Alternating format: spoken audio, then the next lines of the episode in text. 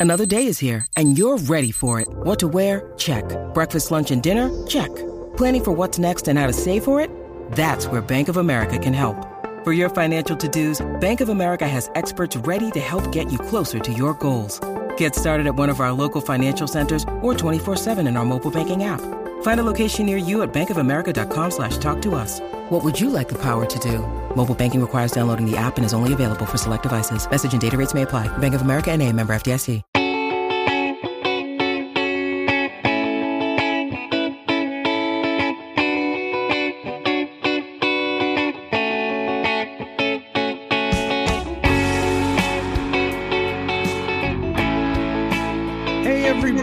Welcome into the Minnesota Vikings. Came away with a bit of a wild but a very impressive victory against the New England Patriots on Thanksgiving night. Matthew Coller with you from inside US Bank Stadium. Paul Hodowanik here with me as well. And Paul, I would say uh, a few things to start us off, beginning with maybe the Vikings' most impressive win. I mean, it's hard to top the Buffalo win as far as impressive because of the way they came back in that game. But this one, there was nothing fluky really about this. They were helped out by, you know, a penalty with roughing the punter. But aside from that, they let offense drive the success of this game. Kevin O'Connell very, very impressively bounced back from getting romped by the Dallas Cowboys to putting together a tremendous game plan that right from the outset of this game, they go down, they score seven quick points, and it seemed like the offense was clicking all the way through. They were able to get the ball to Justin Jefferson on numerous times, who it was not quite Randy Moss on Thanksgiving, but this was a very, very memorable performance by Justin Jefferson, who drove this victory. They did not let Bill Belichick take him out of this game. They got other people involved involved. TJ Hockenson, Adam Thielen catches a key touchdown. But the biggest takeaway for me is against a elite defense in the New England Patriots that the Vikings offense was able to rise to the challenge and make adjustments in just a couple of days. I mean, that was the challenge that we essentially presented to the Minnesota Vikings this week was can you guys adapt? Can you find answers because you know that this team is going to do a lot of the same things that the Dallas Cowboys did against you and we'll We'll get into the defense, the special teams, which really shine tonight for the Vikings. The defense had some troubles uh, stopping Mac Jones through a lot of this evening, and we'll break that down as well. But I think, Paul, the biggest takeaway is the bounce back after a 40 to 3 loss and the bounce back done the way that it was. Changes in the scheme, getting the ball out quickly, finding ways to get it to Jefferson, not letting the fact that you had a backup left tackle versus the NFL's leader in sacks make a very big difference in this game. And yeah, there was a, a play here or there. There was a sack in the red zone. There was a holding in the red zone, but it was not throughout the entire game that it was a problem like it was against Dallas or even going back a couple of weeks like it was against Washington. And if this is the version of the Minnesota Vikings that we're going to see down the stretch and when they face good defense defenses that are able to game plan against them, they can beat would you say almost anybody? I mean, New England is a pretty formidable opponent, and they played offense like a team that like a team that has a great offense, even though they hadn't so far this year. But they certainly played like it for most of tonight. But I think that that is the number one theme of the evening was Justin Jefferson unstoppable, Kevin O'Connell adapting, and there's a reason why these players have been buying into Kevin O'Connell really from day one.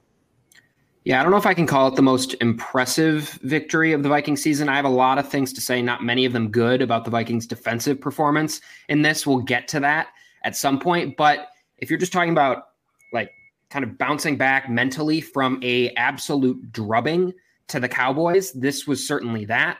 They responded emotionally, just 4 days off rest. You would have thought uh like you didn't expect a Bill Belichick team to look as sloppy as they did on Thursday night. You would have expected a team like the Vikings off the performance from, from last week with the first year head coach. You'd expect them to look like that. They did not. They looked prepared in terms of that. No penalty, or not very little penalties, not a ton of big mistakes other than that one Cousins uh, kind of overthrow there that caught them. Uh, so yeah, in that sense, impressive just how they're able to bounce back after what really could have been kind of a season defining loss against the Cowboys and how that could have spiraled your team. You have a negative point differential and you're eight and two. Like history wasn't on your side at that point. So them bouncing back, I think, is important. The offensive line allowing only one sack after seven sacks of Kirk Cousins the week before. That's obviously big, especially with Christian Darrisaw back. Cousins' time to throw last week was 3.06 seconds. Today it was 2.86 seconds. So clearly, and you could see it early, they were trying to get the ball out on some wide receiver screens, on some quick plays to get the ball out of Cousins' hand, stop the pass rush. They clearly tried to run the ball to stop that. They were not effective whatsoever, 2.1 yards per carry, but they still managed 33 points. 26 of that is the offense, seven of that is Kene Nwangwu, which came at a big time. Kind of felt like one of those, the kind of the Dalvin Cook moment uh, with the Bills game where it felt like things could have gotten out of hand, and then you get that one big play. So credit Kene Nwangwu for that. So yes, impressive in the fact that they bounced back the way they did. I still think there are some tough things happening on the defensive side of the ball. They still cannot run the ball, even though they were clearly committed to doing so tonight, whether it worked or not. So there are still some small red flags. But when you consider where this team was Sunday night and where they are now, undoubtedly they're in a better position. You feel better about them.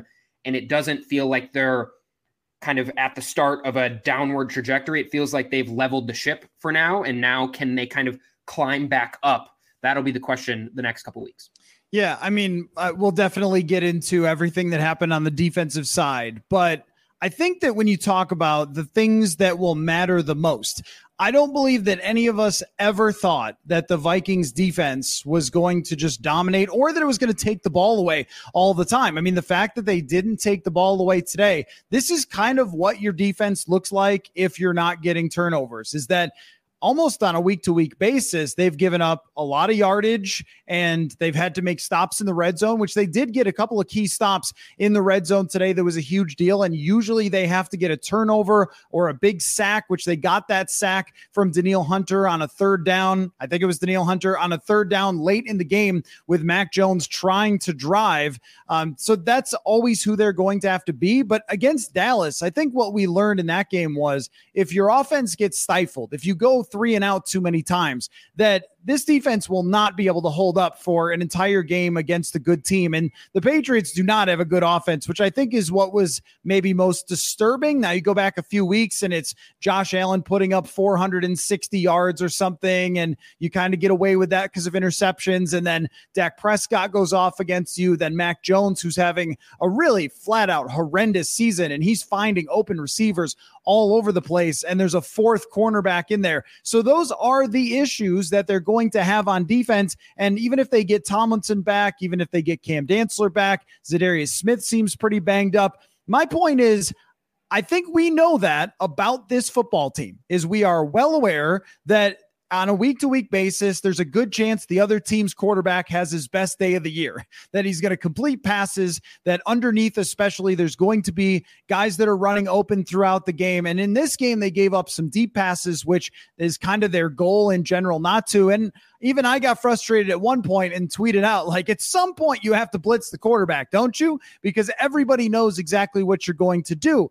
But that is the landscape you're working with. Like there's no changing that about the defense. I don't think that if Ed Donatell dials up a blitz or two, that it's really going to change the fundamental fact that they have two guys that they rely on for their full pass rush. They have a really weak nickel cornerback. They have injuries at corner otherwise, which maybe will help a little when they come back, but it's really been who they are as a defense is that they have weaknesses. You have to overcome that as an offense. Like that was the whole deal when they hired Kevin O'Connell. It was you are getting a guy who can make adjustments, who can adapt, who can fit to Kirk, who can make Kirk a more confident guy, who cannot let it snowball like what happened last week against the Dallas Cowboys. Now, look, if the Vikings defense played the same against Dallas, but this version of the offense showed up, we would have been talking about a great game last week. But the offense punted, I don't know, seven or eight straight times. That was not the case here. And it seemed like every punch in the mouth that they took in this game from Mac Jones, where every time, I mean, the, the end of the half is a good example where they go down and score. They get the ball back. They go score again. And you mentioned the Kene Nwangwu kick return cannot be overlooked. It was a huge play in this game. And funny that in the press box, we were talking about they're kicking it to Nwangwu. I don't know about this. Like, we haven't seen a big return from him this year, but, and then boom, there it happens. But when they had opportunities and when the Patriots opened the door, which they did make some uncharacteristic mistakes for what you expect from a Belichick team, but when they opened the door, when they made the big mistake in hitting Ryan Wright after he punted it away, and even being aggressive uh, on Ryan Wright on that play was very strange, I thought, considering how their offense was moving the ball. Like they didn't have to try to block a punt. Um, so there seemed to be a little bit of panic there from Bill Belichick and from their special teams unit.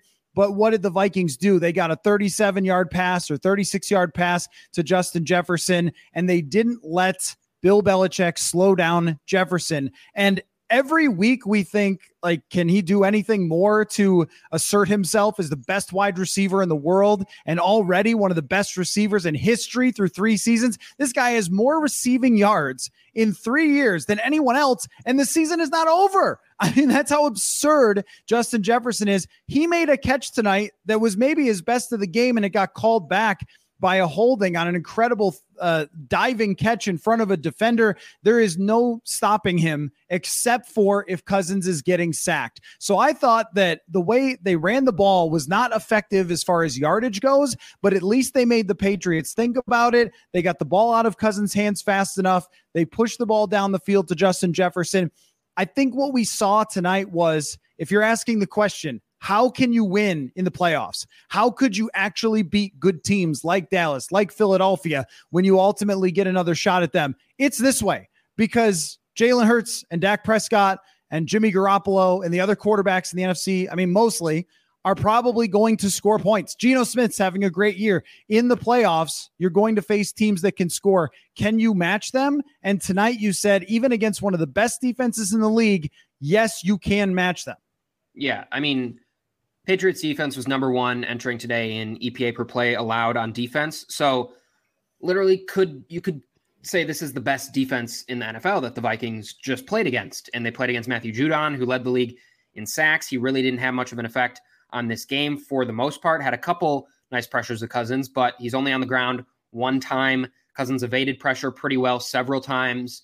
Uh, he he let the pressure. It looked like it get to him on that one interception. It looked like he couldn't really step into that throw. He st- stayed on his back foot, sailed that, but he had plenty of time in the pocket. So that's not fully on the offensive line, maybe not even fully on Cousins, a little bit of a mixture there, but largely held that defensive line down when you have Blake Brandel, when you still have Ed Ingram playing right guard and struggling at right guard. So for the most part, the offensive line played well. Thielen had was much more active today in this game. TJ Hockenson continues to come down with several big third down catches and continues to get integrated into this offense. And then I don't know what more we can really say about Justin Jefferson other than he is this entire offense. He's what makes it go. And you talked about it. I mean, Belichick, the old phrase is he makes teams play left handed.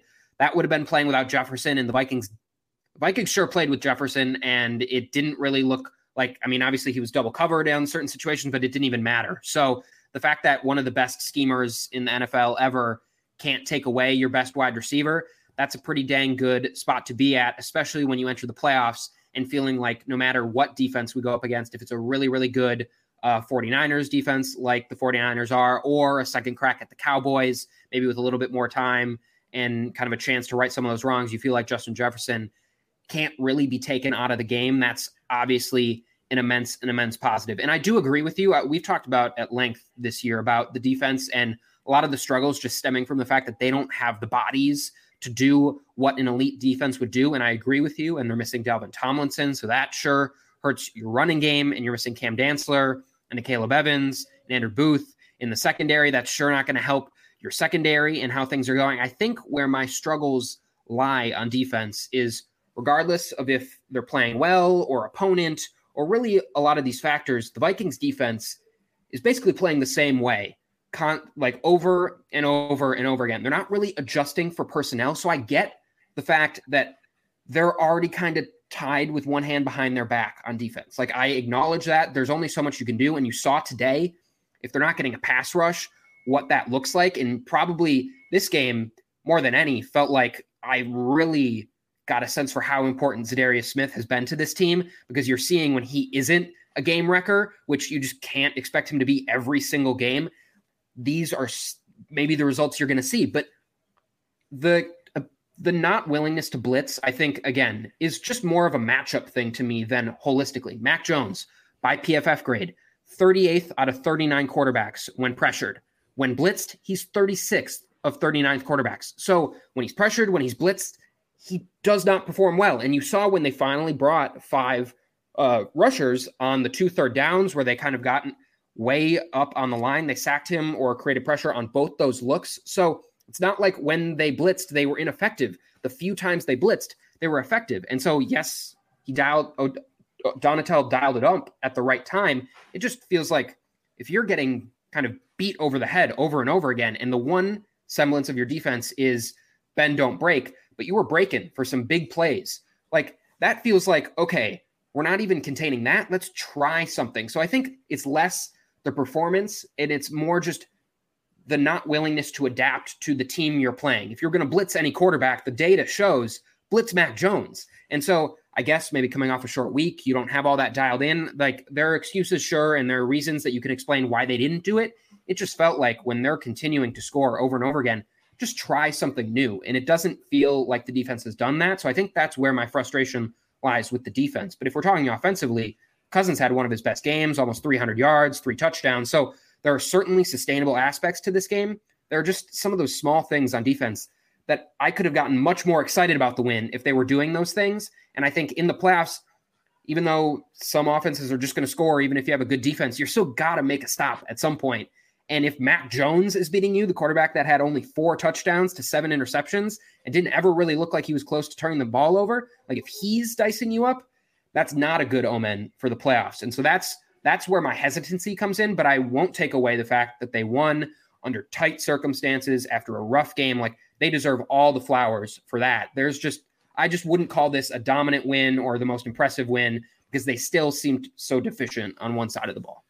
Yeah, I think that if they had played defensively even halfway what we expected in this game, with the way that New England's offense was struggling so much, they've been one of the worst offenses in the league, and they put up three offensive points against the New York Jets just last week, and that's been closer to who they are. I mean, Mac Jones came in with more interceptions than touchdowns, which in the year 2022 is literally hard to do in the NFL. I mean, with uh, so few people throwing interceptions and, uh, you know, the totals for quarterbacks being what they are, it's hard to be that bad. And yet, that's where Mac Jones was coming into this game. And yet, he looked like the most confident quarterback in the league until the very end of the game when the Patriots sort of botched it 50 ways sideways, including for some reason trying to return a ball on a punt that went to the two yard line. If it goes out of the back of the end zone, dude, you get it at the 25. Like, where did you think you were going? you don't waste time. Time was yeah. like of the essence. Like a few seconds matters at that point there there were definitely a few times in this game where I was very surprised by the Patriots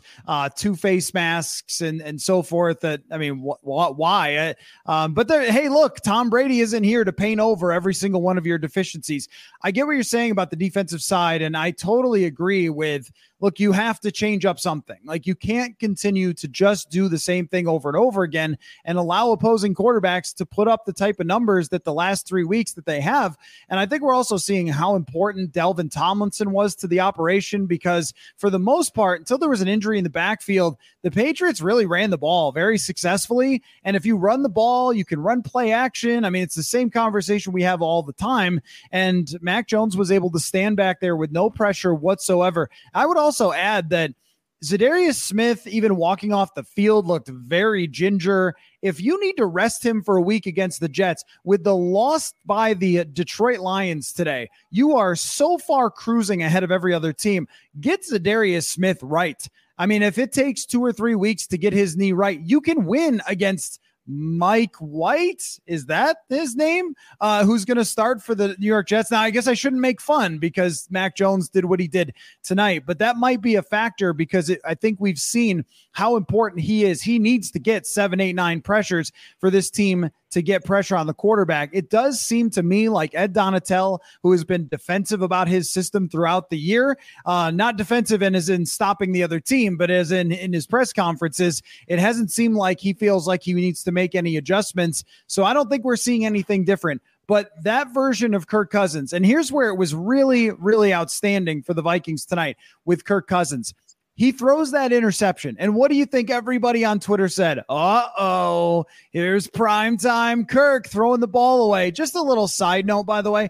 I studied this maybe two years ago. I looked back at every primetime game he ever played, and it was pretty much the exact same version of Kirk Cousins. The difference was that they were playing winning teams and really good teams, and that's why his win loss record was what it was. But every other number from PFF grade to the box score stats to ESPN's QBR, he was really the same quarterback. And I think what you saw here tonight was this is when Kirk Cousins is at his best, playing confidently and bouncing back from an interception, that's when you know he's kind of locked in. And for whatever reason, uh, I think it was the fact that he wasn't getting pressured and the fact that they had a game plan that he may have been confident in to get the ball out quickly and knew he wasn't going to take a ton of hits tonight. I mean, they came right out and what, like a quick pass to Johnny Mundt is like, yes, establish the Mundt. But I mean, they were getting the ball out quickly and not trying to just stick with the same thing. And I think throughout this season, on multiple occasions,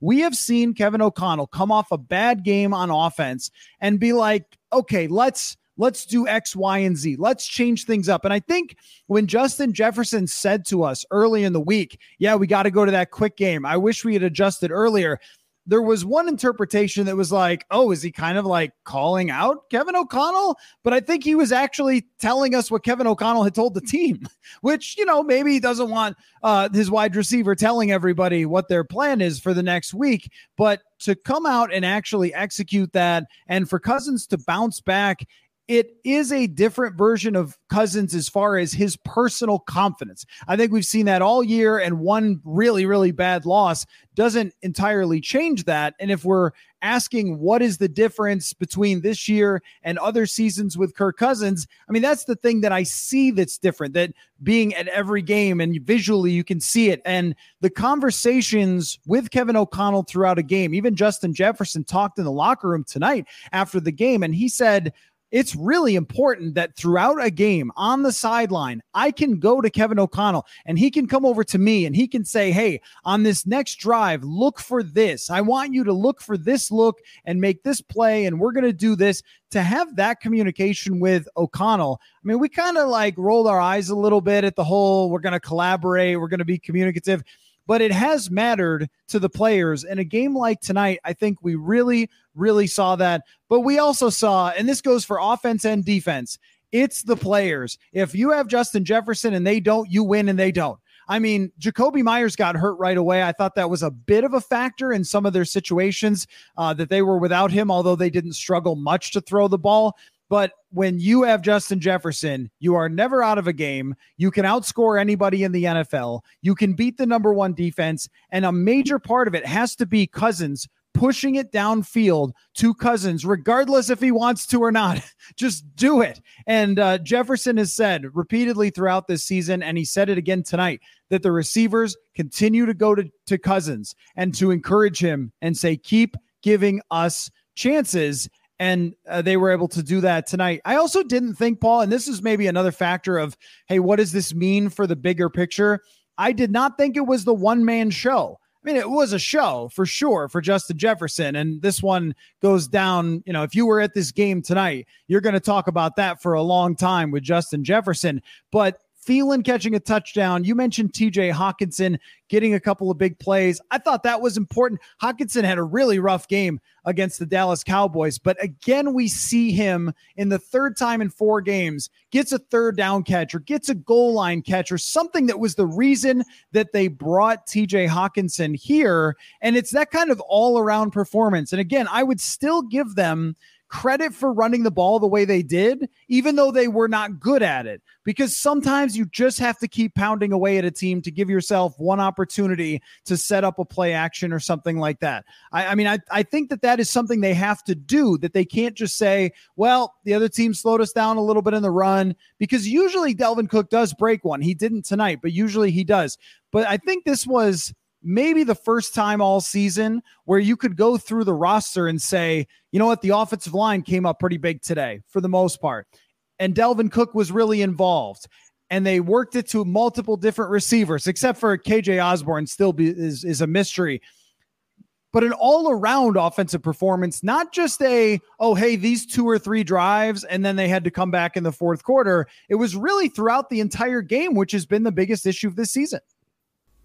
Folks, maybe you've noticed people in your office with what looks like an open tall boy at their desk in the morning at work. Well, it's not a beer. It's more likely it's a can of liquid death, which sounds pretty crazy at first, but it's simply mountain water from the Alps. It's called liquid death because it will murder your thirst and kill plastic pollution, which does seem aggressive, but that's their mission, and they are donating 10% of profits to help reduce plastic pollution. The problem is that plastic water bottles often aren't recyclable because they're not profitable to recycle whereas aluminum cans can be turned into profit. Liquid Death sent me some cases, and their water and their sparkling lime are both delicious. And maybe I'll have to start pounding them in front of my friends who know I'm not a drinker just to see their reaction. So go get Liquid Death at your local Target, Whole Foods Market, or Hy-Vee, or find a Liquid Death retailer near you with their store locator tool at liquiddeath.com slash insider. That's liquiddeath.com slash insider. When you need mealtime inspiration, it's worth shopping Kroger, where you'll find over 30,000 mouthwatering choices that excite your inner foodie. And no matter what tasty choice you make, you'll enjoy our everyday low prices, plus extra ways to save, like digital coupons worth over $600 each week. You can also save up to $1 off per gallon at the pump with fuel points. More savings and more inspiring flavors make shopping Kroger worth it every time. Kroger, fresh for everyone. Fuel restrictions apply. Yeah, I, I, forget what drive it was on, but it was a third and nine, and Hockenson just made a nice like it was a post route. It looked like uh, and or an out route, and he just caught like right up against a defender.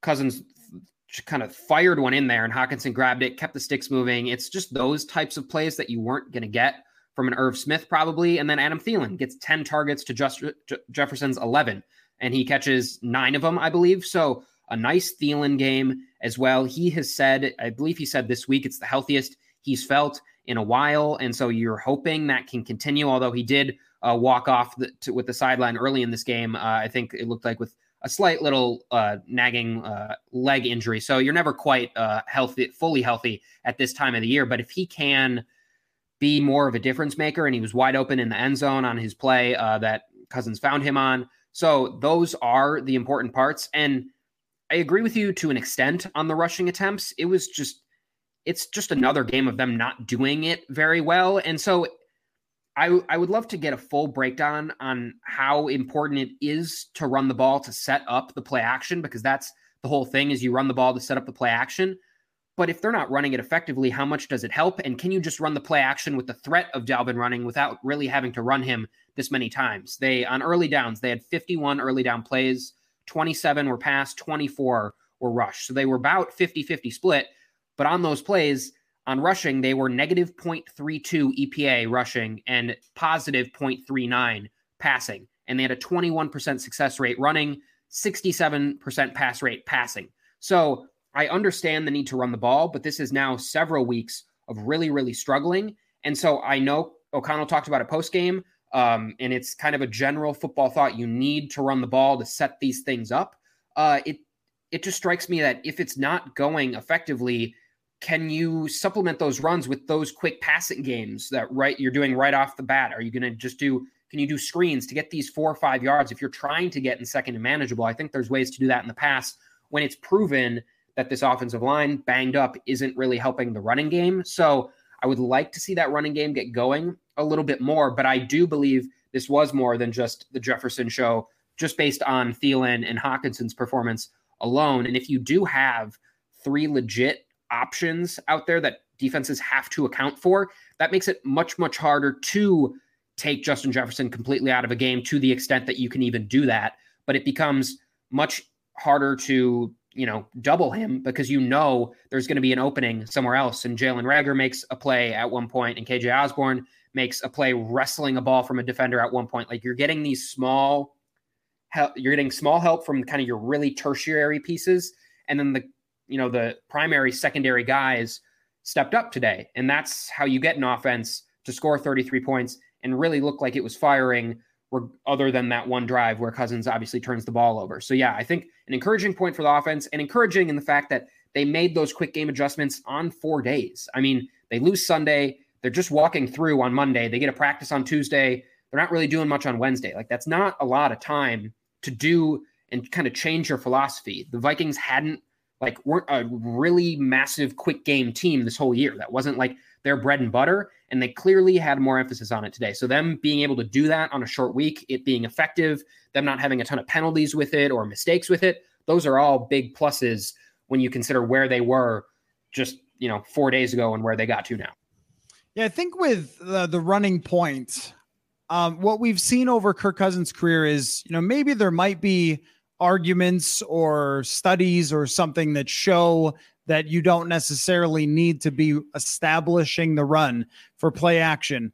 But I also think that every broad statement that stats make doesn't apply to every situation. And I think that what we've seen throughout Kirk Cousins' career is when Dalvin Cook is humming, which he wasn't really tonight, but they kept making them think about it. And the other thing is, too, that if you show a look enough times, and I, I, know that there wasn't like some massive play action touchdown tonight, but there were a few really effective play action plays. I'll look at the numbers tomorrow, but it, it felt that way. It felt like, oh, they can run play action against this team and have some space to throw to open wide receivers.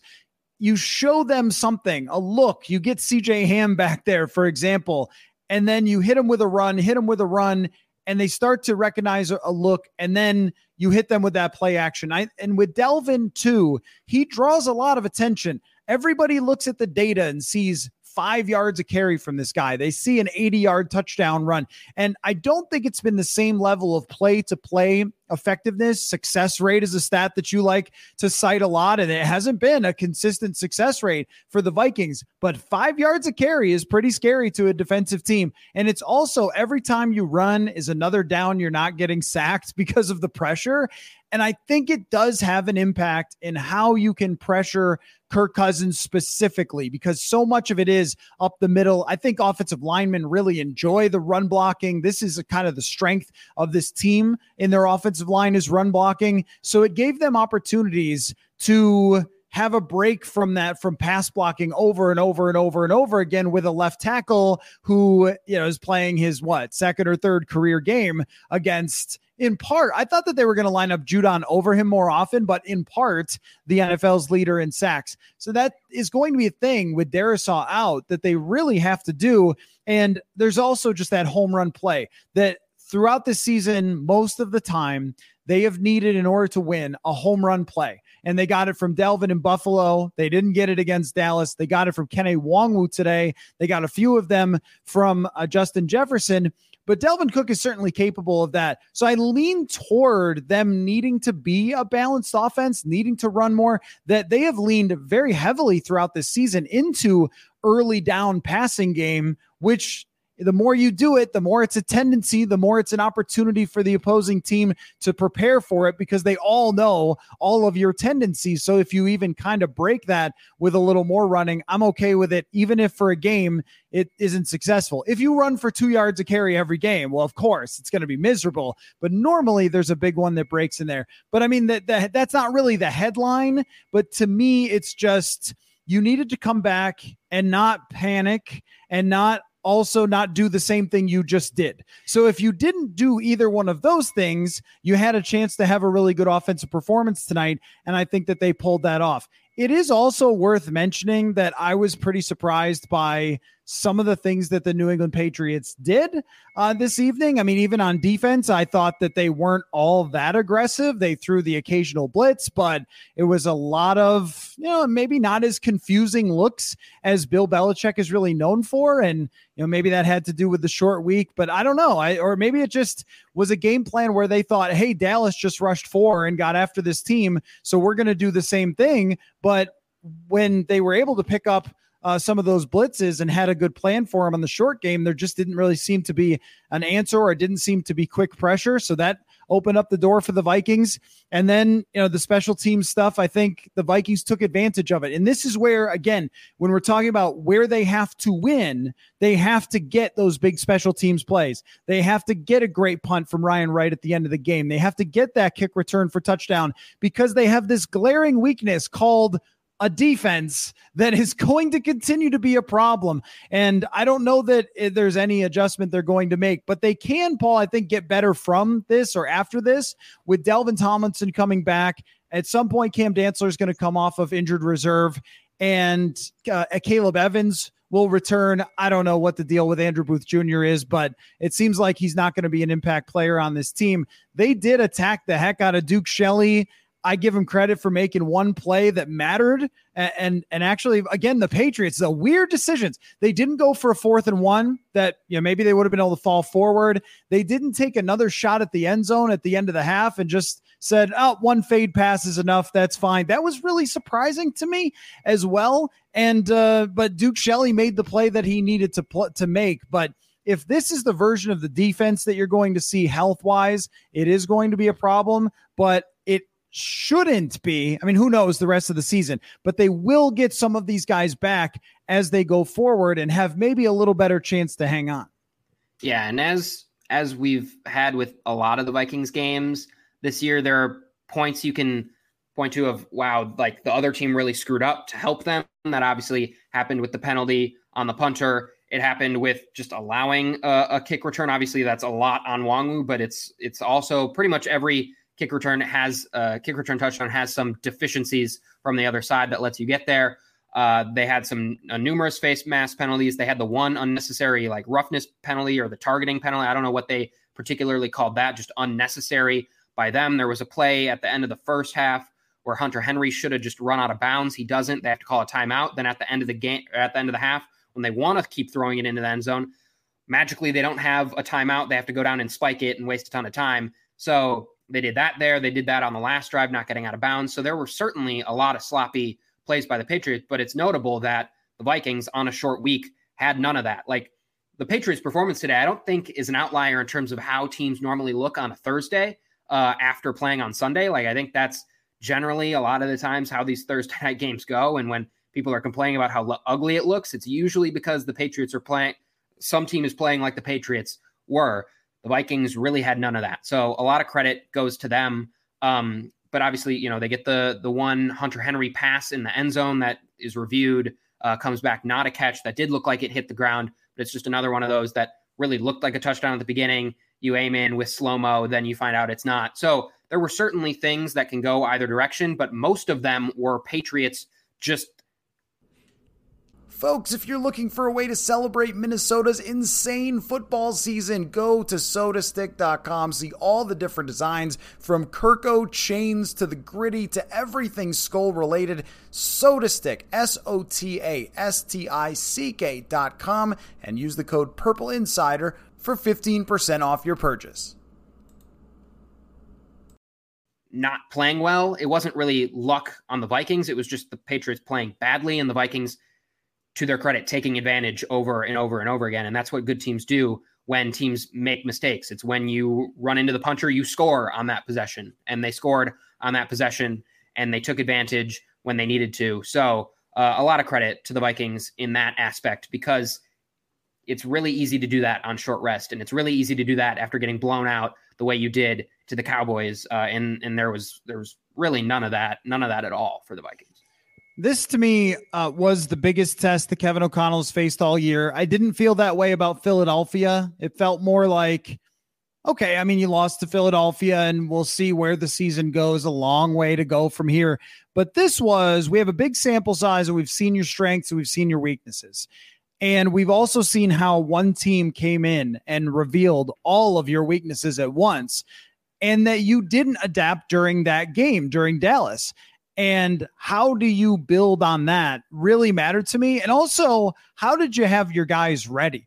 Because i think there was a thing in the years past where it was a lack of confidence and it was a are we going to do this or here we go again? or we're you know are we really a good team? Are we not a good team? And i think it was maybe adam Thielen who said in the locker room tonight that players showed up earlier for this game than they usually show up to the stadium. Like after last week, it wasn't a, well, I guess that's who we are. And uh oh, and it's all falling apart, and the paper tiger is coming apart, or the house of cards is falling down. It was, we really want to show everyone that we deserve to be at the top of your power rankings, that that we deserve to get uh, the the type of attention that Dallas got last week. And by the way, another impressive win from Dallas today um, against the New York Giants. So you know they're still a good team, and you may face them again. Uh, these teams that have beat you, like Philly and Dallas. The Patriots are not Philly and Dallas. I don't think they're really in that ballpark. They're much more of a middling, kind of mediocre team that doesn't have a ton of offensive firepower and clearly is not as sharp around the edges as previously. But that doesn't take away from the win because of the circumstances and also having to overcome a poor defensive performance where Mac Jones was able to put up probably one of the best games of his entire career. I did want to talk about two things around the edges. You got to one of them, the Hunter Henry catch. From my view and looking at the broadcast in the press box, we have the TB right over um, you know, where we're looking down. I thought they were going to let it ride. I thought they were going to say that that's a catch, but maybe he was down at the one, possibly because it bounced a little and rolled and he wasn't in full control in the end zone. And I guess my thing is, I still don't entirely know what a catch is. I guess they wanted better control as the ball hit the ground. I wasn't really sure that it definitively hit the ground. I, I, I guess from my perspective, and the TVs aren't enormous. So maybe there's a better view for the referees in that little booth where they can see better detail. I don't know. I thought it was a surprising overturn that absolutely helped the Vikings and took points off the board. And I guess for me, that took so long to figure that out that I was sitting here like, there's no way they overturned it. It's taking forever. And then they did. Uh, so I don't know if I have like a hot take on that, other than I really don't think I know or you know, or refs know, or anyone knows how they choose to overturn things or not. And it makes it just as random as the calls themselves. I've been frustrated with replay yeah. since day one. And I think if you're a Patriots fan, you're like, what? Why? How? Right? If that had happened to the Vikings, we would have spent like 37 minutes on it um, because it was just confusing for did it really hit the ground? Did it not? How exactly is that definitive evidence that it didn't? And then it took forever. So replay continues to be a scourge on America. Uh, yeah. But uh, the other thing is not you, you don't have a hot, you don't need to have a hot take on that. But the Greg Joseph issue, it is a problem it's and this game could have gone a different direction because the guy can't make extra points. Five missed extra points this year. I don't know what they're supposed to do with it, Paul, because when you win like this and you bounce back and everybody feels like, hey, we can play with anybody. If you cut the kicker, it really feels like, oh, wow, really? You're cutting a player? Like, we're one of the best teams in the league, and you're going to chop off a guy that's been with us through this entire journey and he does make his field goals as long as they're not over 50 yards. Uh, but I think that's one where Vikings fans can envision, oh, this could be a problem if he doesn't get that together. I don't think they should cut him for the record. I think that they need to figure out what are, in the operation of the extra point is causing him trouble. He lines up on the left side and pushes every single one of them to the right. So do they need to line up in the middle? Do they need to line up in the left? Do they need to hold it better? Do they need a different holder than Ryan Wright? Maybe uh, he's only Superman of punting, but not holding. I don't know. But do you think that they should – invite some kickers into TCO Performance Center during this little break uh, to have a tryout just in case things go pear shaped with Greg Joseph. I mean, I guess I don't see why not. I guess you, the argument against it is you're hurting his confidence, but I would say make some extra points then. I mean, you've missed five. The next closest kickers missed three, I believe. So this is clearly an issue. And I think the Vikings fans, the instinct is going to be, yeah, cut him. But I think they also know the grass isn't always greener. Uh, they've the Vikings have done this to a kicker or two before. Uh, some have gone on. Daniel Carlson's gone on to have a really, really nice career with the Raiders after you absolutely kind of kick him to the curb uh, very, very early. Um, so yeah, it's it's a tricky question because you don't know like they're the guys that are out on the street are out on the street for a reason, and you don't know that it's going to get better. Uh, I don't think there's really much harm in bringing some guys in, feeling like you can try to see if you have a better option, or again, experimenting with Greg Joseph, being like, hey man, like we got to try some new things. We got to even maybe put you in an uncomfortable position of putting it on the right hash and just making you kick it that way to really focus on fundamental. I'm I'm not a kicking coach. I don't know how all that works. So I would agree with you. Not it's not really, I guess, time to cut him. We've seen teams kind of go through this before. The the Packers have gone through multiple cold stints with Mason Crosby. He continues to seem like in the big moments he comes up for them. And Greg Joseph has come up in big field goal kicking moments for the Vikings several times. So I wouldn't cut him, uh, but it is concerning and it is something that needs to be monitored. And I think the Vikings probably just need to have a kind of break glass in case of emergency plan for if they want to move on at some point. And then to your catch point, I I don't want I don't completely understand. I know Dez Bryant was tweeting angrily about it. So if that changes your thoughts on it, uh, he he was tweeting, he was upset about it. I think it's one of those where you watch it in full speed and it's a touchdown 100% of the time.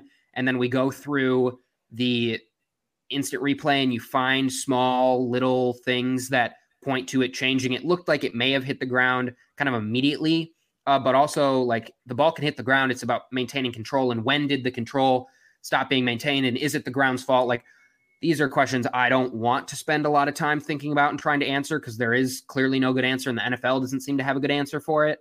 Uh, all I know is it was a touchdown, and then they decided to re- overturn it, which usually takes a lot of evidence, which I just wasn't quite sure was there. Uh, so that certainly is a break, but it's just the way it is. So I, I, I don't have a definitive answer on that and on the kicking point. I think they just got to monitor it much closer, maybe than they have been and Matt Daniels, maybe don't say he's going to have the best cur- season of his career uh, preseason because he's he's certainly missing kicks uh, and, and not exactly doing that. I think it has to get a lot worse in order to cut Greg Joseph. That for now, if it's just extra points, I think that's kind of glitchy. I mean, even think about when they had Kai Forbath, and this is why I say this because Kai Forbath missed some extra points and they cut him because of it. And they drafted a kicker who turned out to be like the best kicker in the league, but they cut him too after an overreaction. And I think like Kai Forbath is a good kicker and uh, Daniel Carlson turned out to be the best kicker and you cut both of them in kind of reactionary, overreacted to the missed extra points, overreacted to a couple of misses in Green Bay in 2018. Like, don't do that again when the guy's history is overall pretty good. The 50 yarders, I'm not that concerned about. Like, those are hard kicks he's generally been pretty good at those in his career. Like the same thing with extra points. Like I, I, think that he can probably get it back together at some point. and kickers are just too hard to predict. So what's to say that the next guy who doesn't even have a job right now and maybe was in the XFL, the oh, like oh that he's actually a better option. Like is there is there the best kicker in the world hanging around? Like probably not at this point. And that goes for Evan McPherson had a great postseason, and he's doing horribly as the Bengals kicker this year. It's just so it's just so volatile and you just don't know what quite to believe. That's exactly right. I mean, the sample size are small, football's weird, but at home, the dude should make his extra points. I mean, there's no question that if you're worried about that, I think you're right. It's just that, like, when it comes to some of these things, when it comes to a lot of parts of the defense, and I do agree, there needs to be some adjustment to be more aggressive to at least make your opponent think at some point you may blitz. And all the numbers, by the way, say that no, they don't blitz at all. And they play this cover two all the time and nothing ever changes. That is concerning that they don't feel the need ever to adapt even after what Dak Prescott did to them, and even facing a quarterback who is horrendous when he gets blitz, horrendous when he gets pressure. And you saw that on that on that sack where Danielle Hunter got him. He's horrendous in the pocket when he gets pressured. No pocket presence really whatsoever. But boy, if he stands there all day, he can deliver to wide open wide receivers over the middle or guys who have run past Duke Shelley. Like he could certainly do that, especially with a backup corner in the game. It felt like it was time to blitz. And so the same thing kind of goes for their weaknesses there that goes for the kicker, where I I accept them. I accept them as weaknesses of this team. I don't think they're going to change. I don't think Ed Donatell wakes up tomorrow and is like, you know what? I listened to that Purple Insider live stream, and I gotta tell you, it's time to start bringing the heat. Like I don't think that's happening. I think yeah, some tells me he's thought about it. I think, I think yeah, right. the first time he's thought about it. right, right. So I don't think that's going to change, and I don't think that they should react and panic and change the kicker. But you're going to have that fear. There's one thing that can overcome all of this. And it's an offensive performance like tonight. This is sort of the evidence right here of like this is how the league works, right? Like sometimes you get presented with the other offense is working and your kicker missed it and like different problems. But what overcomes everything is having great quarterback play, which they got tonight, and a great performance. Some uh, there were a couple times where Kirk almost threw pick sixes uh, and got away with it a few times, but overall, a great quarterback performance and a great receiver performance. And that's what's going to drive you to where you want to go. And also, of course, good offensive scheming. And the rest is just the obstacle course that you face for the rest of the season. So the Vikings are now cruising toward the playoffs after this win. This was a big one along with Detroit. Not that I thought Detroit had any real chance to catch them, but could make things interesting if the Vikings started to let it all slip. And anybody who's been a fan of the team for a long time would tell you there's almost no lead too big that they couldn't start to slip back to the pack and fall apart. But the way Detroit lost that game, my gosh, Daniel Campbell what are you doing at the end of that game? I mean, that is going to be the difference for them between having a good season and mostly a terrible season is the guy can't make late game decisions, but the Vikings are the beneficiaries of that and now sit in a position to put it on cruise control and still make the playoffs or week after week prove that they can face some of these elite defenses. In my mind, Paul, and maybe you could give me to end our stream here a eight out of 10, nine out of 10 for how important this thing was. I, I thought overall, I mean, I was giving them credit in calling it one of their best, if not their best win of the year, because I was factoring importance into this and how much it would mean to the morale of the team, to to how the how they felt about themselves, to what it said about them, to the difficulty of circumstances to be able to overcome it. I think it's an eight or nine out of ten for importance for the rest yeah. of this year, but also for the standings as well, because it sets them up in a position where not only can almost nobody catch them, but nobody can almost even catch them for the number two seed, which means that they would get to play the number seven here at US Bank Stadium. I'm going a little far ahead of ourselves here, but this is a big win for that too because they just extend their lead on that number two seed. Right. Uh, yeah, I would also give it around an eight. And first off, just for not feeling or kind of even opening the door for is this team spiraling? Uh, I think you lose this game, suddenly you're eight and three. Not that that's really affecting like your chances to make the playoffs. Like you're going to make the playoffs, barring a just epic like collapse for the ages where you lose like nine straight, like you were going to make the playoffs regardless of the result tonight. But just like to to feel like you've corrected it and quickly corrected at least some of the aspects that went wrong against the Cowboys, I think that's massive. And then from a standings perspective, they're 9 and 2. The 49ers look really really good. They're 6 and 4. You're not that far off.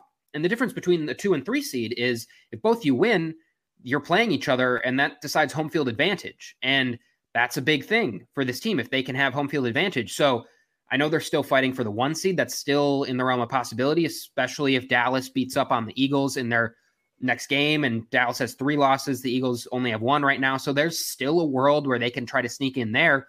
But I think importantly, trying to secure home field advantage for a potential second round matchup is also a big deal. And so you're keeping the 49ers at an arm's length in that race too. So I think if we're already talking seeding, more so even than the one seed, because I think that could still be out of reach for them at this point. Trying to stay locked into that two seed where you're playing the worst NFC playoff team, which there could be a bad team in the playoffs, and you could really get lucky or not get lucky, but because you earned it, but you you might just get to play a bad team at the seven seed, and then you also get another home game. Like those are big things. So yes, combined with not feeling like you're going downhill and combined with the fact that this is a big one already for seeding, it's about an eight. I feel like for this team, uh, and and they're headed back towards the right direction where they want to be, uh, which was not the case four days ago. Yeah, the the one seed, I mean, that's not out of reach because Philadelphia has shown some cracks in the foundation. They lost the game. They almost lost the game to the Indianapolis Colts. And if they lose one and the Vikings win, then it's like okay, now you're now you're tied, but they have the tiebreaker, and then it only takes one more.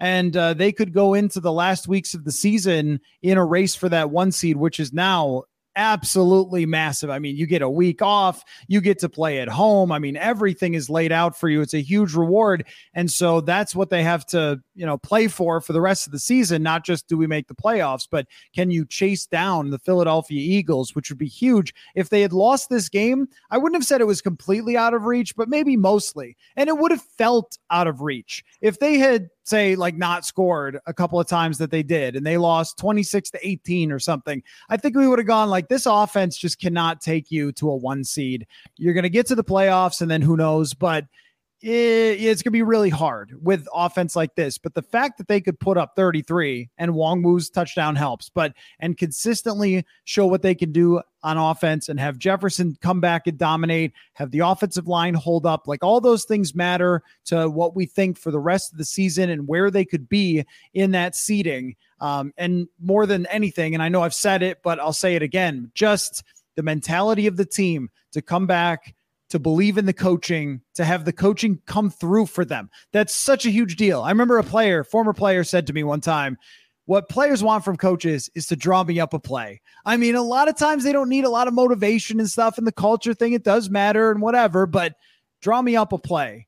And they drew they drew some plays tonight. They drew some plays very well against a really, really good New England Patriots defense. So the Vikings are nine and two. They are rolling now into a section of the schedule that isn't super scary. They're past the super scary. They play a good defense next, but not a very intimidating offense in the New York Jets. They get to continue to be here at home for most of the rest of the season until those last couple games at Chicago and uh, Green Bay. So this was a swing game to put them in a great position for the rest of the season.